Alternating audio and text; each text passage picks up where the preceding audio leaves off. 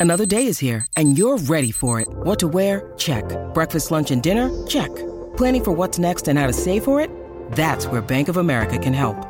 For your financial to-dos, Bank of America has experts ready to help get you closer to your goals. Get started at one of our local financial centers or 24-7 in our mobile banking app. Find a location near you at bankofamerica.com slash talk to us. What would you like the power to do? Mobile banking requires downloading the app and is only available for select devices. Message and data rates may apply. Bank of America and a member FDIC.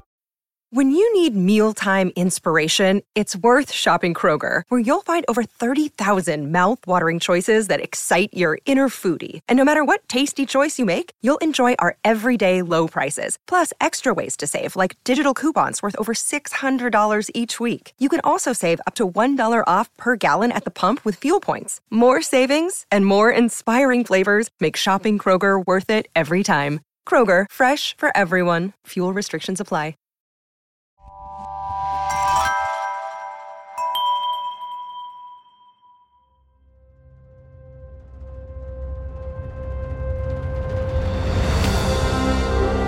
I'm Ken Harbaugh, host of Warriors in Their Own Words. In partnership with the Honor Project, we've brought this podcast back at a time when our nation needs these stories more than ever. Warriors in Their Own Words is our attempt to present an unvarnished, unsanitized truth of what we have asked of those who defend this nation. Thank you for listening, and by doing so, honoring those who have served. Today on Warriors in Their Own Words, we hear from Captain Jason Kander, who served as an Army intelligence officer in Afghanistan. Jason spent years following his combat tour dealing with untreated and undiagnosed PTSD. He finally confronted it and credits his treatment at the VA and the support of friends and family with saving his life. He wrote a book about the experience titled Invisible Storm to help other veterans and family members affected by PTSD. You may recognize Jason Kander's name from his career in politics. This interview does touch on that briefly, but the reason I wanted to share Jason's story is because I know it will save lives.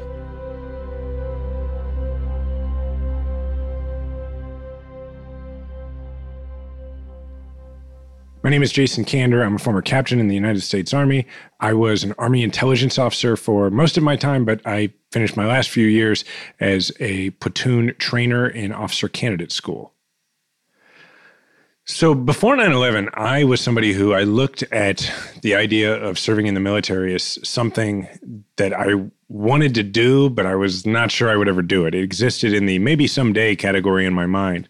And I've been thinking about this more lately because, you know, Uh, with the book coming out, a lot more people have been asking me questions about, yeah, but really, why? Why would you do it? And because, uh, you know, a lot of people are trying to get at, like, what made you come up wanting to serve? I mean, because, you know, I come from a background that wasn't as predisposed to it, right? Like my grandpa and great uncle and great grandpa were in the army, but like whose weren't? Everybody's were. It was World War II and World War One. You know, I went to a good college, I went to a good law school, and I was kind of on this path.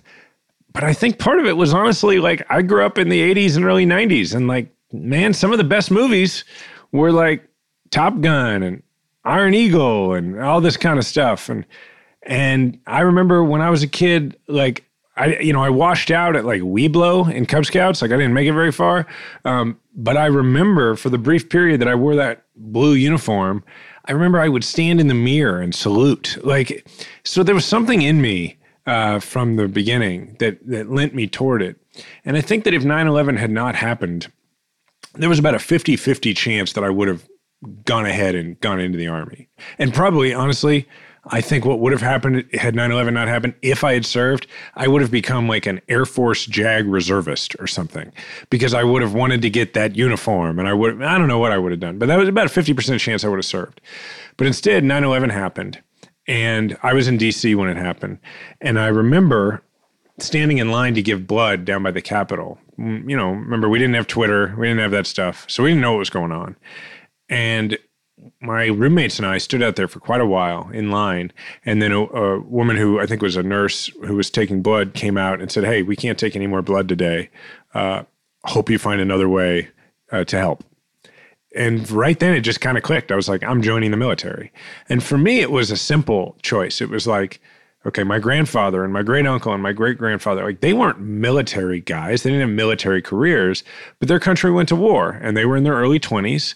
And so they went and they did their job and then they came home and they went on with their lives. And to me, I was like, I'm obviously going to do that. Like, I'm not going to have other people go do this and I'm not going to be part of it. Because, for one thing, I was like, I want to go get the bad guys. You know, I, I was just like, I'm upset. My country was attacked. And I, it just didn't make sense to me the idea that, like, well, I'm going to support the war, but not participate. Like, it just didn't calculate with me. And so I was, I remember the next day, I looked up you know, like the physical fitness standards and what the test was like and all that. And I started doing push ups and running and everything. And, you know, it wasn't that long after that that I was an Army intelligence officer. Um, so it was also weird for me because the other thing that happened is after I started getting in really good shape, I busted my knee in a pickup football game, like real bad, like tore it up, my ACL, my meniscus, all this stuff, and I needed surgery. So I had to get surgery and physical therapy. So I'm on crutches and I'm at this East Coast college where all the professors came from the Vietnam era, and they're looking at me going, dude, you are doing it wrong. Like you're enlisting, like you got your ticket out of if there's ever a draft, you don't have to go. Like nobody expects you to go. Your knee is all messed up. I was having to get a waiver from the army to get in at all. And then a lot of my fellow students who were mostly from the East Coast were going like, why would you do that? Because where they were from, you joined the army if you didn't have any other options. And where I was from, like there were guys from my high school baseball team who joined the army before 9-11 because it was just as good of an option as as college to, to where I'm from. So there was a real disconnect between the way we saw things. And after a while, it started to piss me off because people kept saying to me, Why would you do that? Like, you have an education. And then some people who were a little more crafty about it would say, well, there's got to be better ways for you to serve. And that always just seemed so arrogant and privileged to me because I was like, who the hell am I who has had this great life because, you know, America's been really good to my family to be like, no, no, no, that's for other people. But I'm for the war. You know, I'm for the war in Afghanistan, but but other people should do it, not me. It just didn't calculate to me. So I went over there to fill a spot in a unit, uh, which means instead of going over with a whole unit, I went over uh, first just me. I literally got on a plane at Kansas City International Airport, flew to Baltimore, and then got on another plane with a bunch of folks who were going over and flew over. But first, I get on this plane in Kansas City to fly to Baltimore. And everybody else is like just going to Baltimore, and I'm going to war. And I remember thinking how strange that was. Uh, but then I get on what they called the rotator uh, to fly. I think we flew into um, Kuwait and then over to Al Udeid in Qatar, and then got on a C 130 and flew uh, into Bagram Air Base. And I remember being so excited to get to Afghanistan because that's what I trained for, you know? I mean, this was the Super Bowl. Th- this is what I had wanted to do. It's why I had joined the military, and and I had this um, set of preconceived notions that were wrong. Right. The first was that it was going to be like it was in training, where as soon as you're going to go outside the wire, you're going to have all the stuff that you're supposed to have. You're going to have armored vehicles and there's, there's always going to be like a security escort you're always going to be in convoy stuff where there's going to be guys to the right and left and there's going to be big old scary dudes on machine guns up over top of your humvee uh, that was my first misconception because I was an intelligence officer and I went outside the wire plenty during my, you know, four month tour. But I was always, almost always, with the exception of like a handful of times, I was in um, a Mitsubishi Pajero, which is basically just Mitsubishi's answer to the Ford Escape, with no armor. And a lot of the time it was just me and a translator. Some of the time we were in a convoy, but very rarely was there armor. And uh, and I remember the very first convoy to go from Bagram to Kabul, like right after I'd gotten into into country and I, I, I was like worried I was going to puke because I was just so physically like ill at the idea of like, okay, we're just going outside in this. Like it wasn't what I expected. And then the the other preconceived notion I had was that there was one kind of combat, and it was what you had seen in the movies. It was Black Hawk Down, it was Band of Brothers, it was John Wayne movies. If you could not hear bullets whizzing by your ear, and you weren't being knocked back by explosions and hurling grenades over a berm in front of you, then you weren't in combat. And that stuck with me a long time. So when I, as an intelligence officer, was going into meetings with people who I couldn't know whether or not it was a trap, who might want to kill me, I was going outside the wire, just me and a translator a lot. And I was in this role where I had to go and I had to meet with people of really unsavory character and questionable allegiances, not knowing if I was going to get out of those meetings alive or not. But I never fired my weapon the entire deployment. I came home fundamentally believing I was not a combat veteran who had, and I had never been to combat and that I had suffered nothing traumatic. And I had not accounted for the fact that I had spent hours and hours at a time on a regular basis in the most dangerous place on the planet, really vulnerable, with nobody knowing where I was, so nobody knowing to, to come to save me uh, if things went bad. And the effect that it had on my brain to sit there and to try and monitor all the doors and to watch the hands of everybody I was meeting with and to keep track of the mental math of how many you know potential bad guys there were between me and my vehicle if I needed to start shooting and all that kind of stuff the the effect that that had on me. And it wasn't until years later when I went to the VA finally that a clinical social worker explained it back to me in that way and was like that's combat. You're a combat veteran and that's traumatic what you went through. And that I started to begin to be able to accept that I told a little bit of this story in the book. It's not one of the most momentous, but I think it, it's not bad at figuring at kind of relating what my job was kind of like. Um, to back up for a second, you know, my job was to do anti-corruption, anti-espionage investigations within the Afghan government mostly, uh, which is to say that I did what my what my colonel referred to as thugint, meaning a made-up term, thug intelligence. So he jokingly said that what I did is I went out and I developed relationships with thugs in order to gain information about other thugs. Uh, so that was what I did, and it ran the gamut. And I remember uh, this one time going to a government building uh, in Kabul to meet with these guys who were um, in the uh, role of fighting narco trafficking. Um, they were, of course, also narco traffickers. I mean, because you know you want somebody with some expertise in that role. Um, but you know that's just how it was in Afghanistan, right? They they were they were fighting narco trafficking, but they were also you know cleaning out the competition for their work. But they were competent, and so they were valuable, and so the U.S. needed to work with them. And we generally tried, my translator and I, Salam, we generally tried not to go too many places after dark. It just got a little hairy, you know. I mean, we didn't have night vision goggles, and in general, like if you're going to meetings with people who might want to kill you, uh, you'd rather do it during the day, right? Particularly when you have to kind of keep an eye on your surroundings. It's a little easier to do that when you can see. And so this was a government building that, by my recollection, had several floors. I don't remember exactly how many, but it was like more than three, right? Each floor had what seemed like it probably had at least 10 offices in it. Now, it was also mostly just completely gutted. And most of these, uh, it clearly, like, during the war, it had been all torn up, like during, you know, the fight with the Taliban initially or when the Taliban came in. So there were you know, when it, when we came in, there was a guy who was supposed to be a gate guard in the little parking lot, and he wasn't there because it was late enough. And it was like, all right, that's not the best. Uh, and we came in. I remember as we as we um, went in to go see these two fellows we were going to meet with. I remember walking in the front door, which wasn't a door; it was just a big hole uh, because there was no door there anymore. Um, and I remember looking in the elevator shaft and seeing a huge pile of dirt that made no sense and a shovel sticking out of it.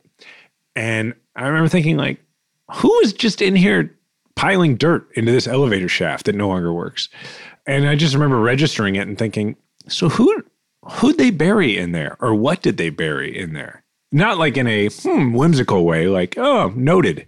And so we go in and we go up the stairs, a couple of floors, I think, and randomly, out of all these completely gutted offices, there's one office right in the middle of this one floor that is just like it's palatial and it is just beautiful. It's got all these nice rugs. It's got, you know, pictures hung on the walls. I mean, it looks like it doesn't belong in this gutted building. And it's the office where these two fellas do their government job out of. Uh, it's also the office where they presumably run a narco trafficking operation out of. And we sit down, and there's these big double doors behind us.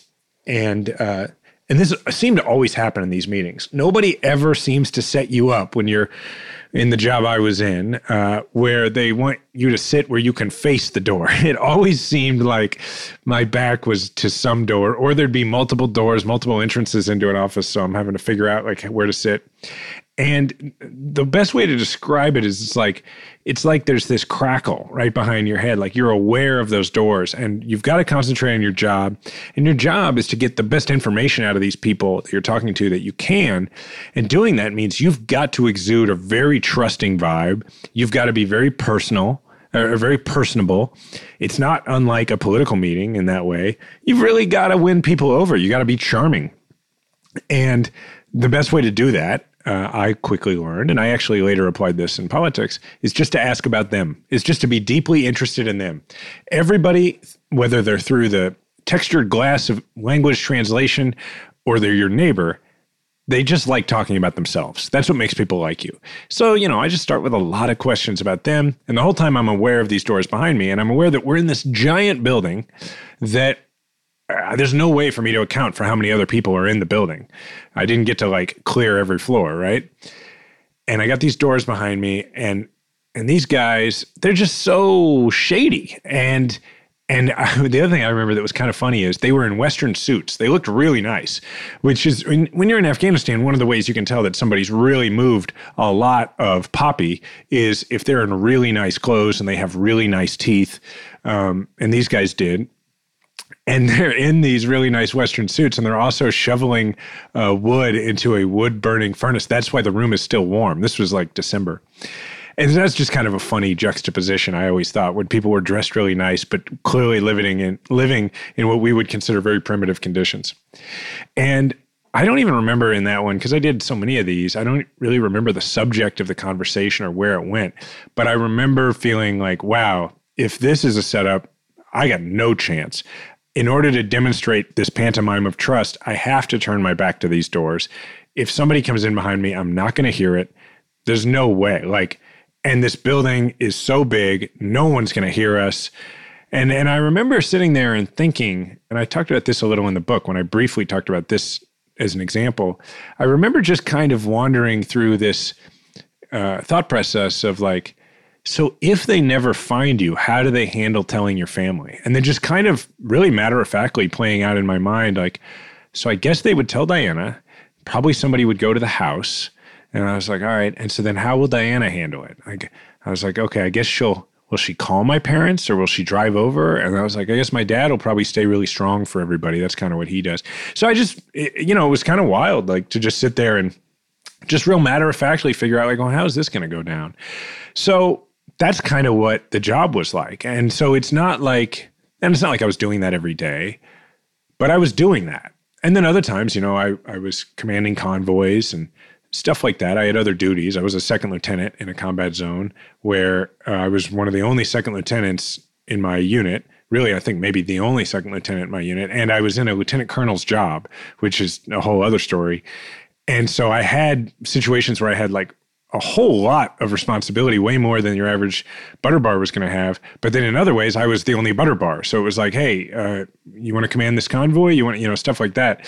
So, you know, every day was a little different. But again, you can see why I came home not thinking I'm a combat veteran, but thinking I'm just an asshole who went to meetings and not accounting for the fact that, you know, those meetings were extremely stressful and that I had done something that most Americans uh, never do, which is I had, for a period of a few months on a regular basis, had to come face to face with my very real physical fear of the real prospect of being killed, kidnapped or killed, or both, and also prepare myself mentally to take a life, like to look at a person right in front of me and think, if this person does this, or if this door opens, or if this thing comes into play, I will kill this human being that is right now just having a conversation with me and offering me tea. And I really underestimated the way that affected my brain chemistry. For me, yeah, man, I came home and my like out processing for, you know, going back into the reserves was like I went, I signed a piece of paper at Leavenworth And then like I, I cooled down, so to speak. I just sat around for a week and a half. And then I went back to my job at a law firm. And, you know, so I'd gone from being an Army intelligence officer in Afghanistan doing really important stuff to now I'm like writing legal memos. It's not like I was a senior lawyer, right? Like I was right out of law school. So I'm just writing legal memos and stuff. And and it wasn't long, it was a few months before a partner who I really like came in and was explaining to me how important this thing I was writing was. You know, this is really important. And I remember I said, Yeah, anybody gonna die? And we both kind of knew in that moment, like, yeah, I'm probably not gonna work here very long. And I didn't. And so it was just hard to find people who could relate. And then then I got into politics and, and I found little flashes of, you know, that we're all in this together and going for a cause. And like you probably experienced this, that feeling in a campaign of like, hey, I, I, I got, I'm kind of with my team again. I got a team together. And so that it sometimes felt good. It never felt the same as the military, but I got little pieces of that. And then my best times were when I was, uh, you know, drill weekends or active duty periods. Those were great. And then, and then I got out of the military altogether, and and then campaigning wasn't really doing it anymore, and it just yeah, it became more and more isolating. And then after a while, I was in this position where I supposedly had all these friends, right? I mean, I had I'd become famous, and I went places, and people knew me, but I felt very alone, and it had been so long that I had forgotten that I didn't used to be like that. I didn't used to have night terrors every night. I didn't used to have, you know, this feeling that I was in danger all the time. I didn't used to have this like ever present stress that I could feel in my body. And since I had refused to accept the idea that it was connected to my service, I just started to resign myself to the idea that this is just how I am now because I'd forgotten what it was like to not be that way.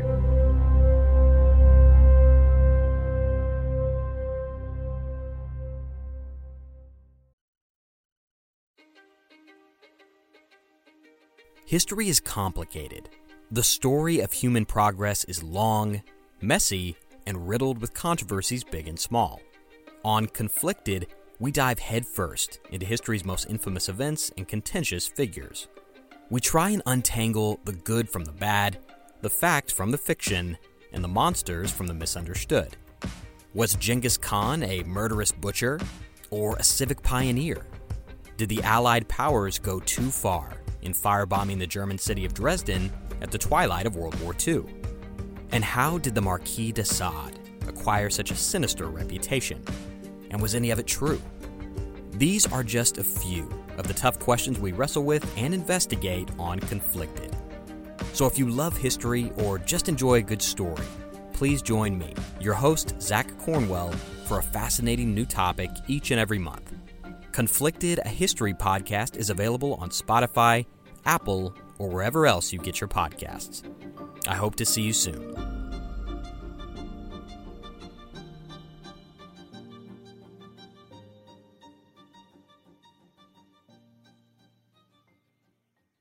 Welcome to Anthology of Heroes, the podcast that explores the most pivotal moments of history through the eyes of those who lived it.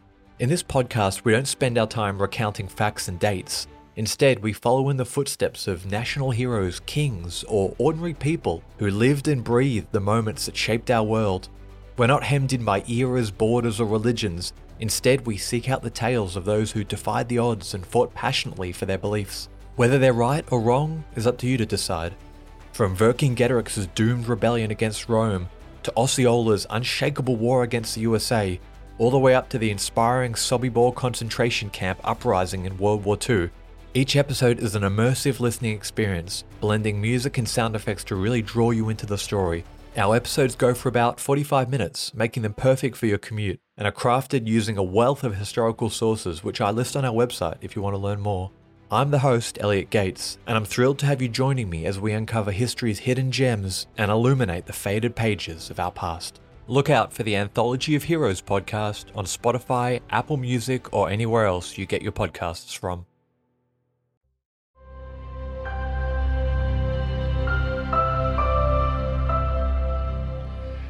So there's a lot of factors that prompted me to take so long to go get help. Um, you know, some of it is the stigma of being a public figure and, frankly, wanting to be president of the United States and thinking that people might be really unlikely to give me that opportunity if they knew that I was not sleeping because of night terrors or, you know, stalking my house with a pistol at night because I was convinced there were intruders.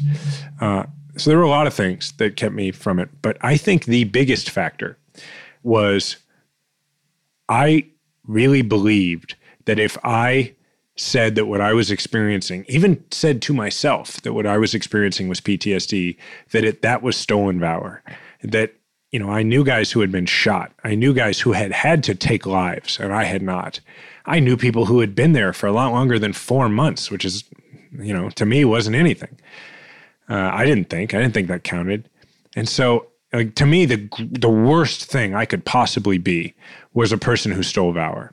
And I had close friends who I felt had done so much more than me. And the idea of putting myself in the same category as them in any way was just a non-starter, and I just wouldn't do it. And the thing about that is, is that it's not just about the prospect of stolen valor. It's about this necessary form of brainwashing that the military does with us. And that is, and I say necessary because I'm not really knocking it. And, and it is that from the moment you show up at basic to the moment that you render or return your final salute, the message has gotten across to you in every possible avenue that what you're doing is no big deal. And there's a reason for that. It's because I I needed to go into meetings with people who might kidnap me not once. I needed to do it like for my job. And my buddy Steven needed to be able to go out on patrol after getting shot at the day before, after seeing his friend get shot at the day before. And the only way that we're going to do that thing, which is actually quite unnatural, is if we believe that it's no big deal. And is if we believe that other people are doing things that are much worse and much harder, and there's no reason for us to get all concerned about what we're doing. So I don't really have a problem with that because Stevens, you know, as a Marine in Fallujah, he needed to be able to go on those patrols. And as an Army intelligence officer in Afghanistan, I needed to be able to go into meetings with people who might be luring me into a trap. If that didn't happen, he couldn't look out for his fellow Marines in Fallujah, and I couldn't bring back the information that was valuable to the mission in Afghanistan. The problem is, is that when we get out, nobody flips that switch off. Nobody sat me down, nobody sat Steven down and said, okay, now that you're leaving, or now that you're going home and finishing your deployment, you should know that was some crazy shit. And yeah, there are people who have it worse, but not that many people. Like over the course of all humans, there's not that many people. And by the way, it actually doesn't matter whether people had it worse because, you know, this is what I learned later in therapy at the VA is that my brain has no idea what Steven's brain experienced. My brain has no idea what, you know, uh, what's anybody else's brain experienced. And more importantly, my brain doesn't care and it doesn't affect what happens to my brain. And it's irrelevant. And so I have people say to me all the time, sometimes it's vets who have been having trouble with something and they say, you know, but I, I didn't do what you did. Sometimes it's people who never served who are like, telling me about their car accident or their divorce or losing a loved one or something happened in their childhood and they will they'll say but I, I you know i didn't go to war or anything and i always stop those people short and i say let's be clear my experience does not affect your experience. It doesn't matter. I spent almost 11 years trying to rank my trauma out of existence, trying to convince myself that it wasn't that big of a deal and therefore it couldn't be PTSD. Now, I had a lot of authority for that, which is everybody I met in the Army had made clear to me that what I had done was no big deal. So I had no reason not to believe that. The truth was, it was a very big deal. What all of us have done is a very big deal. You know, if you had a bad divorce, it's a very big deal. Anything that is still bothering you and is disrupting your life, it's happening because it was a big deal. And it took me a long time to realize that. And it took me therapy to realize that. And now that I understand it, I have gone from being a person who was absolutely convinced that I had not done enough for my country, for my you know fellow soldiers, to warrant the uh, adulation and attention that I was getting as a politician, you know that I had not earned that at all, to being someone who actually now feels like America and I are square, and I've actually done quite a lot for America, and I'm proud of what I've done. I'm proud of what I've done with my life, and I actually now have the peace of believing that I've earned the right to enjoy myself and enjoy my life. I still do things that I care about. I still do things for my country. I still do things for my community. But the difference is I no longer do them because I think I have to to prove to myself that I'm not an irredeemable piece of shit. I do them because they're important to me or because I want to or because I want to help somebody I like. And I never do anything so that I can do something else. And I do stuff because I want to do it. And there's a lot of reasons why I do. But the big difference now is I have the peace of mind of knowing I've done enough. And that's huge for me. So at the beginning of 2018, I, as I was chasing this redemption mirage, was preparing to run for president of the United States. And uh, that was going decently well. And I was stringing these endorphin hits together. Uh, and as long as I could keep these close endorphin hits together, I could feel like I was still going and, and I didn't have to spend time with myself and my own mind. And that, that was allowed me to at least be able to get through the day. And at some point, those endorphin hits, I just built up too much of a tolerance. And it culminated with me giving a major speech in New Hampshire on national television that was pretty much a I'm going to run for president speech. And it was very well received. And it should have been like the endorphin hit of all endorphin hits. And instead of lasting a few days like they usually did, it lasted about 12 hours. And then I felt nothing. And I was like, okay, this is pretty serious. So a few days later, I decided that what I needed to do to chase redemption was I needed to go home to Kansas City, which is where I was living, but I was just never there because I was on, airplanes all the time. And I needed to become mayor of my hometown. I thought if I can make a difference that I can see in my hometown, that's going to make me feel better. The other promise I made to myself was I was going to go to the VA and get help. I wasn't ready to admit to myself that it was PTSD, but I was like, maybe I can go figure this out at the VA. So I start running for mayor.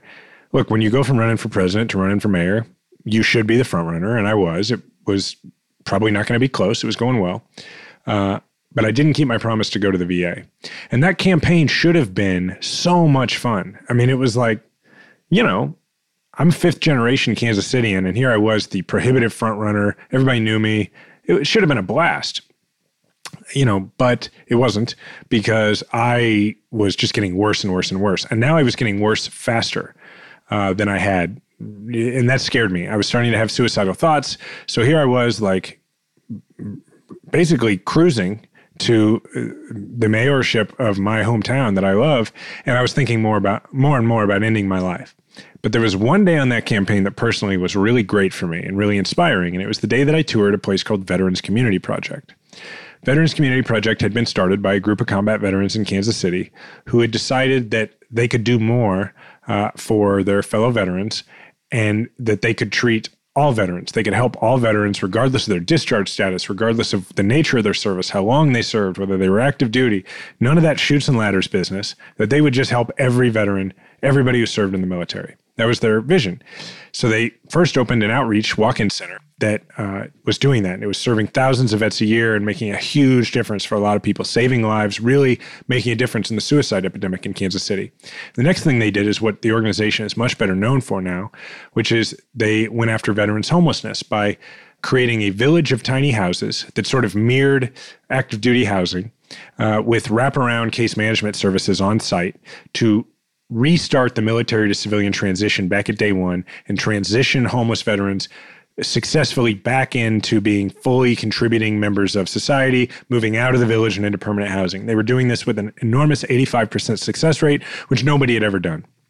So I go to Tour Veterans Community Project because it's, you know, when you're a politician, you tour nonprofits. It's something you do. And I'd done it a lot and I'd never been knocked over like I was by Veterans Community Project. It, it, was, it felt like home to me. It was like a forward operating base in Afghanistan and a startup in Silicon Valley had had a baby.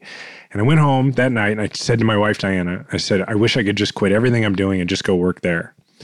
But it wasn't a realistic notion. I was, you know, running for mayor. I was a politician. I still wanted to be president. I had just kind of taken a pass on that for a while. And, you know, so it wasn't a realistic notion to me. I went back to campaigning and really not enjoying myself, and things kept getting worse. Six weeks after that tour is when I find myself on the phone with the Veterans Crisis Line. And then the next day, I'm in the suicide hold at the emergency department at the Kansas City VA.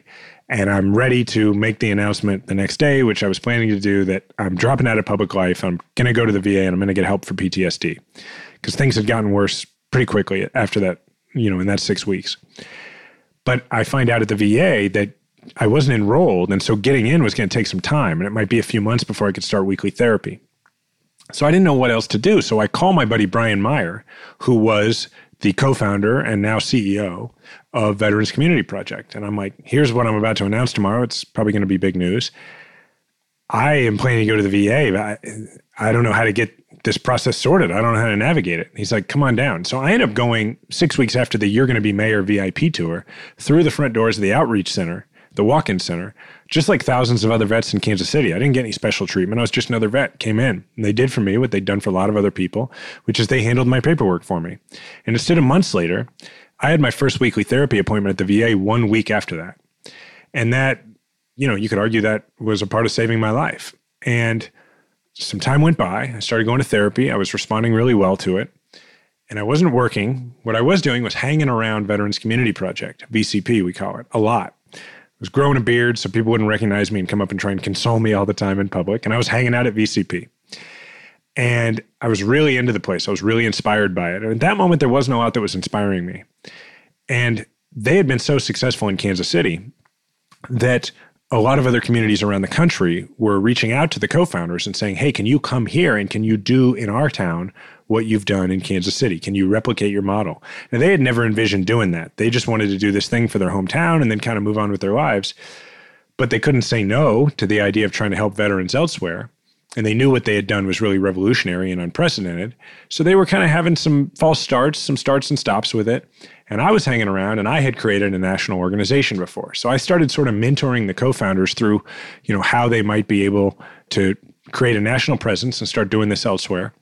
And a few months into that, Brian said to me, he's like, "Hey man, you seem to be doing really well with therapy. You're not working. You're here a lot. You're giving us this advice. How about instead you just come here and work full time?" And I knew right then that's what I wanted to do. So, three years ago, I became the president of national expansion at Veterans Community Project.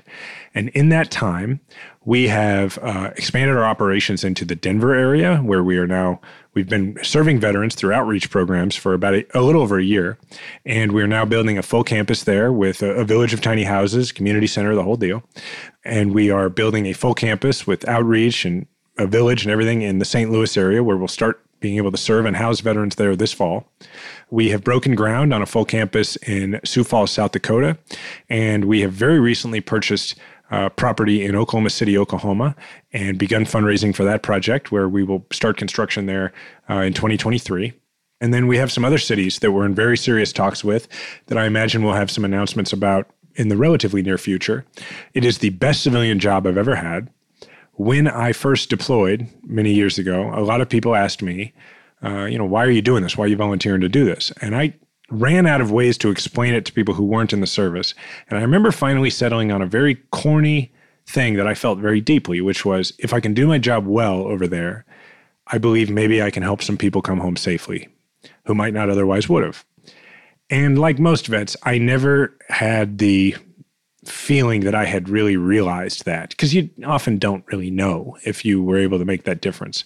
And that was one of the things that caused a lot of survivor's guilt and shame and that sort of thing for me for a long time. And then the first time I ever had any inkling of feeling that I had done that was a few days after I announced to the world that I was going to drop out of public life and go get help at the VA. I had been in a news detox. I didn't want to know what the impact of my story was because I didn't want to continue to live in my public facing persona. I wanted to actually focus on trying to get better. And I knew that meant trying to be as present as possible. So I had the people around me not telling me what was going on in the news. So I didn't know that it was the biggest story in the country and that it was an international story. And so, three or four days after I made that announcement, I remember I woke up in the morning and my wife was looking at her phone and I remember she said to me, I'm going to read you something that I just read in an article about you. And don't argue with me. I want to read you this. And I remember like kind of bracing myself. And she said, It turns out that uh, in the days since your announcement, calls to the Veterans Crisis Line have tripled. And I remember I got very emotional. I'm getting a little emotional telling the story now. And it took me a minute, but I finally got out the words it's been all these years, and this is the first time I've ever felt like I did something that helped somebody get home safe. And it was a really important moment for me. And now I have this job where that's what we do. we help veterans get home safely. And I get to work on that every day. And it is a tremendous privilege. And, it, and I work with a great group of people. You know, almost all of us who lead the organization are not just combat veterans, we're veterans of the PTSD clinic at the VA. And we all understand that at one step left or one step right, we're not working at the national headquarters. We're across the street in the Kansas City village in a tiny house trying to get our life back together. And so I feel a real kinship with the people we serve. And, uh, you know, I, I, love the work. And so people can support it uh, at vcp.org, veteranscommunityproject.org. And um, I really appreciate you giving me the opportunity to give you a very long answer to your short question about it. That was Captain Jason Kander. To learn more, check out his memoir, Invisible Storm A Soldier's Memoir of Politics and PTSD. All of Jason's royalties from the book go to supporting the Veterans Community Project. Make sure to check out our other interview with Kander on Burn the Boats when it releases on September 7th. Thanks for listening to Warriors in Their Own Words. If you have any feedback, please email the team at kharbaugh at. We're always looking to improve the show. For updates and more, follow us on Twitter at team underscore Harbaugh. And if you enjoyed this episode, don't forget to rate and review. Warriors in Their Own Words is a production of Evergreen Podcasts in partnership with the Honor Project. Our producer is Declan Roars. Bridget Coyne is our production director, and Sean Rule Hoffman is our audio engineer. Special thanks to Evergreen executive producers Joan Andrews, Michael DeAloia, and David Moss. I'm Ken Harbaugh, and this is Warriors in Their Own Words.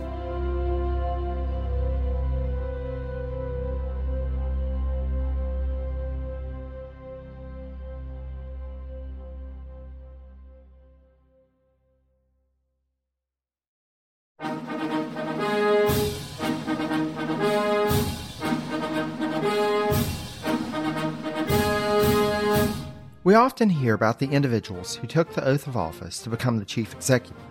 But what about the other people who play a role in each administration, or the events that may not be as well known, but that contribute to the reshaping of the office of the American presidency?